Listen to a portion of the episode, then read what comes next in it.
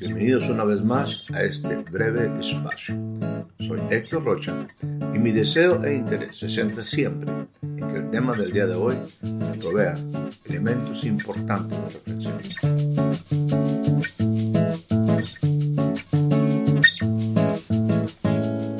Bienvenido a este nuevo breve espacio donde, como hemos tratado de compartir con usted a través de los diferentes envíos, la intención no es normar algo, no es decirle algo con una eh, pues autoridad que, que simple y sencillamente usted lo acepte como tal, sino con la intención de que usted tenga elementos de reflexión para que su vida, su vida sea mejor. El tema del día de hoy es el derecho legal de ser hijo. Soy Héctor Rocha y le hago la, la más cordial bienvenida a este breve espacio.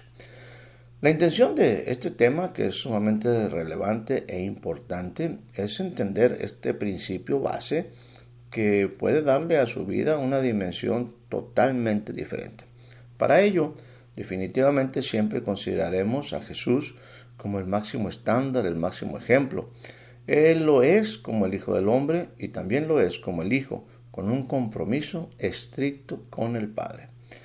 Lo que pretendo compartir en este tiempo es que usted y yo tengamos elementos claros y que tengamos, lleguemos a puntos claves y objetivos claros para una, una vida en, en, otra dimensión que nos lleve precisamente a poderle dar a esta vida el correcto eh, tiempo, el correcto momento, entender esa dimensión en la cual nosotros hoy podemos vivir como hijos de Dios. Hemos declarado en otras ocasiones que el Creador no está ni nunca ha estado improvisando para dar una respuesta a la humanidad, que su estrategia ha sido la misma que diseñó y trazó desde la eternidad. Él desea expresarse a través de una sencilla pero profunda relación. Esa sencilla y profunda relación es la de un padre con un hijo. Si escuche bien, la relación más simple es la de un padre con un hijo. Tal relación, sin embargo, fue tristemente rota por la violación de principios eternos. La fractura del orden original demanda de una reconciliación para luego iniciar una restauración radical del hombre como ser humano.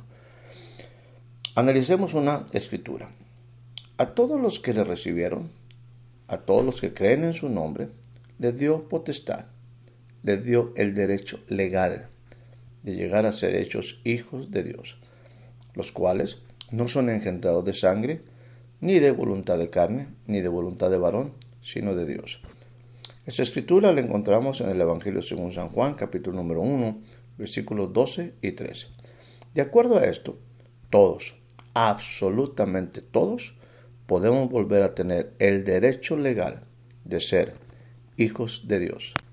Si cada uno reconocemos en forma personal nuestra separación del Creador y de sus principios de vida, y nos reconciliamos con Él, retornando de un camino sin sentido, cuyo único resultado ha sido una vana manera de vivir, al recibir y creer en el Hijo del Hombre, se nos otorga la potestad, escuche bien, la potestad, la autoridad de poder volver a entrar en una relación íntima, pero sobre todo legítima con el Padre, el Creador del universo.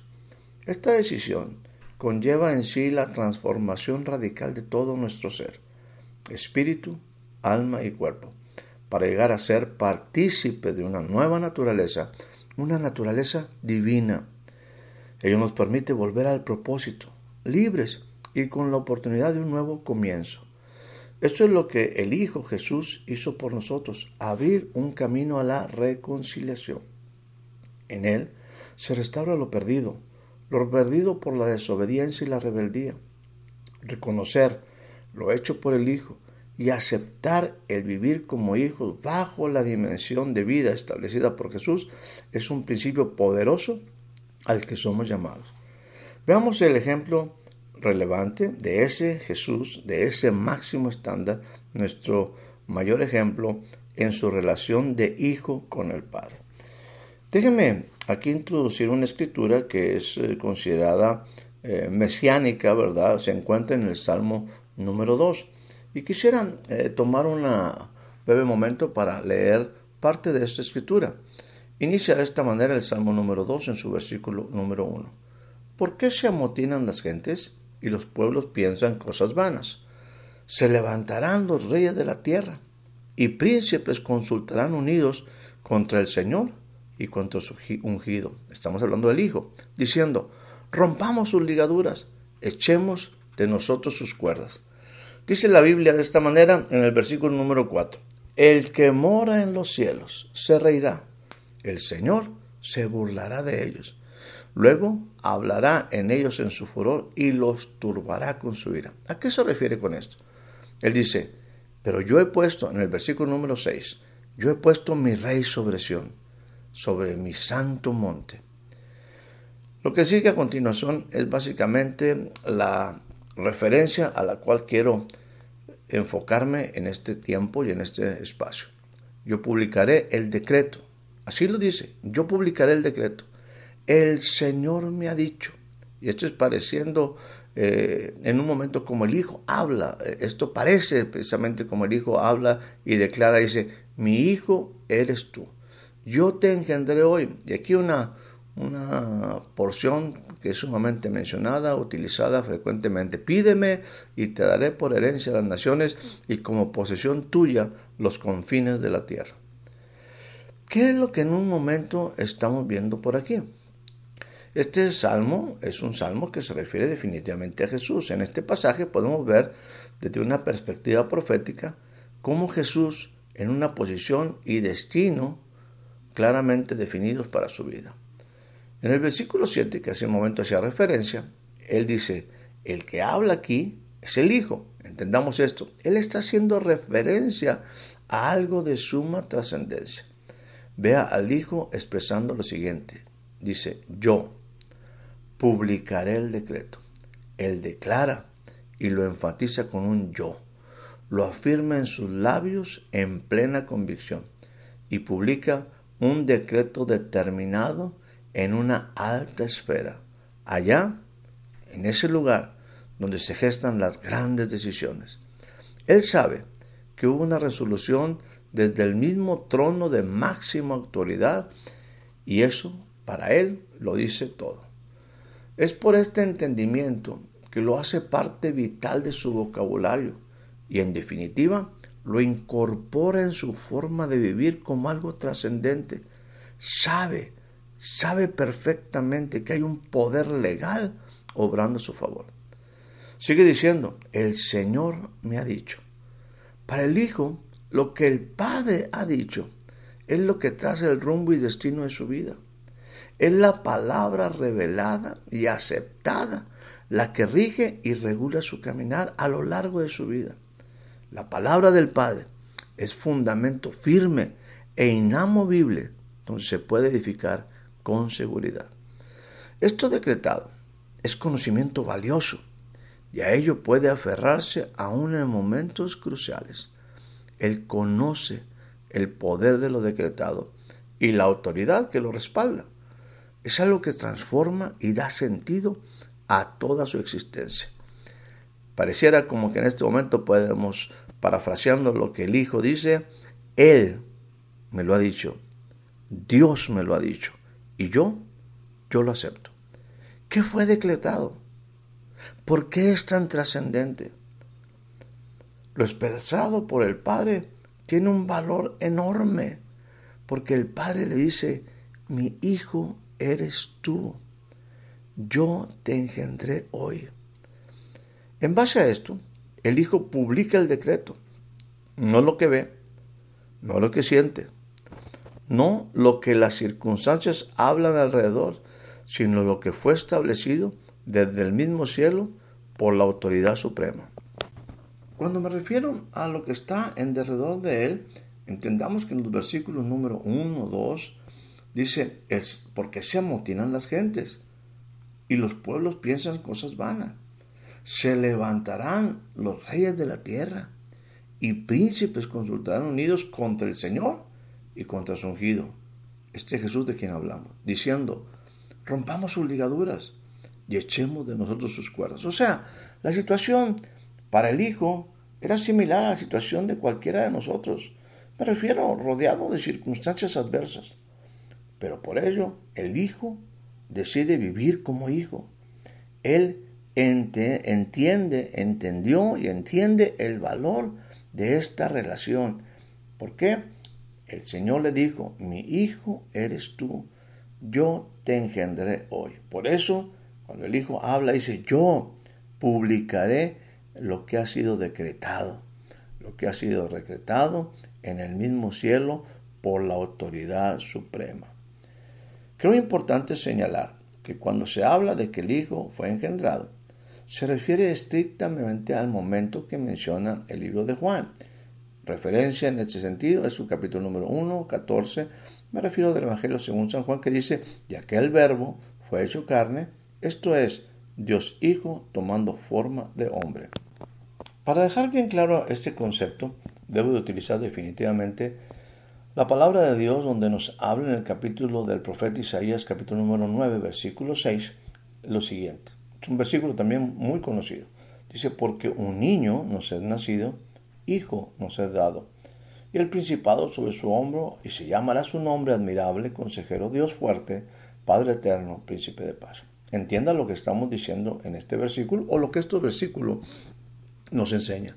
Un niño nos es nacido. Definitivamente Jesús, como dice la palabra de Dios, el verbo fue encarnado, habitó entre nosotros el verbo se hizo carne. Un niño iba a nacer en una forma, como dice la Biblia, nacido de mujer, nacido en la carne. Pero ese es el Jesús que usted y yo podemos entender que es el Hijo del Hombre. Ese Jesús que es de carne y hueso como usted y como yo. Pero entienda, según este versículo, la siguiente parte. Un niño nos es nacido. Jesús nació de una mujer, de una mujer virgen, María, pero el Hijo nos es dado.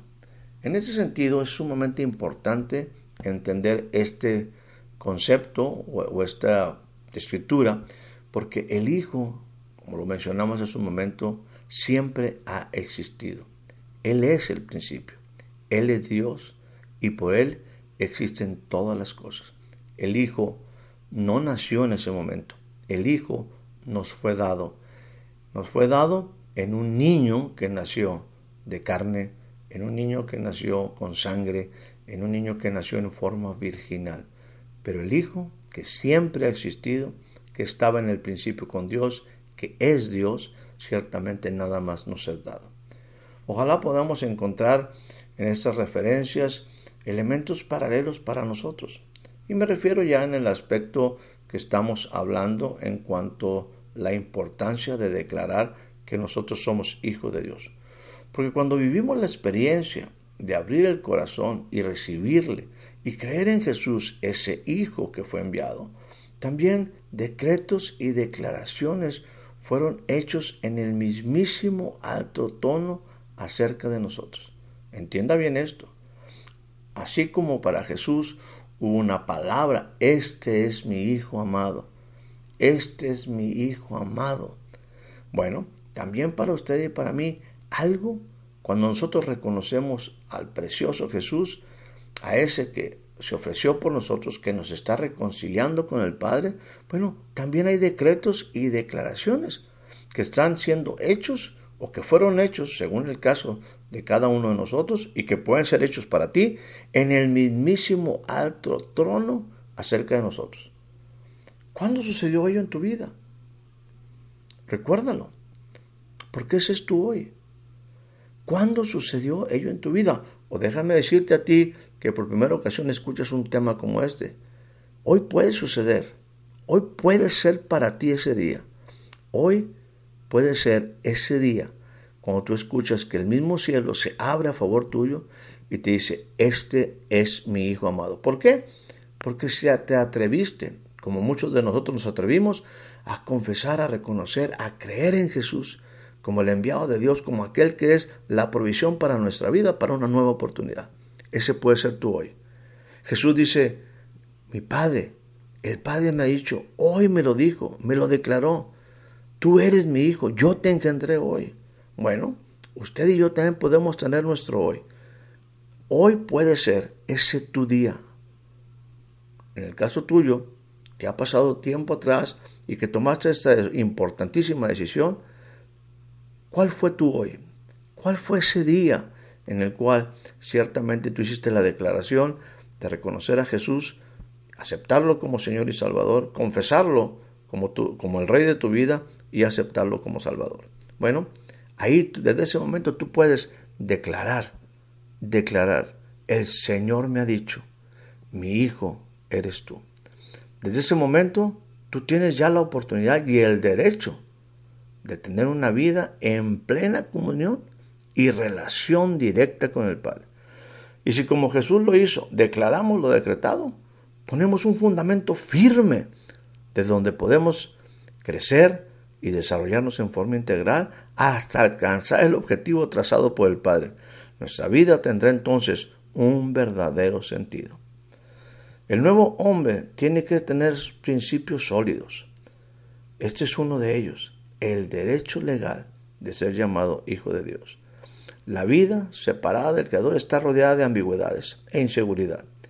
Restablecer la relación con el Padre es un principio definitivo para una vida con propósito. Ser hijo, entendamos esto, tiene una implicación legal. Que tengas un excelente día, que tengas una excelente tarde, que tengas una excelente noche.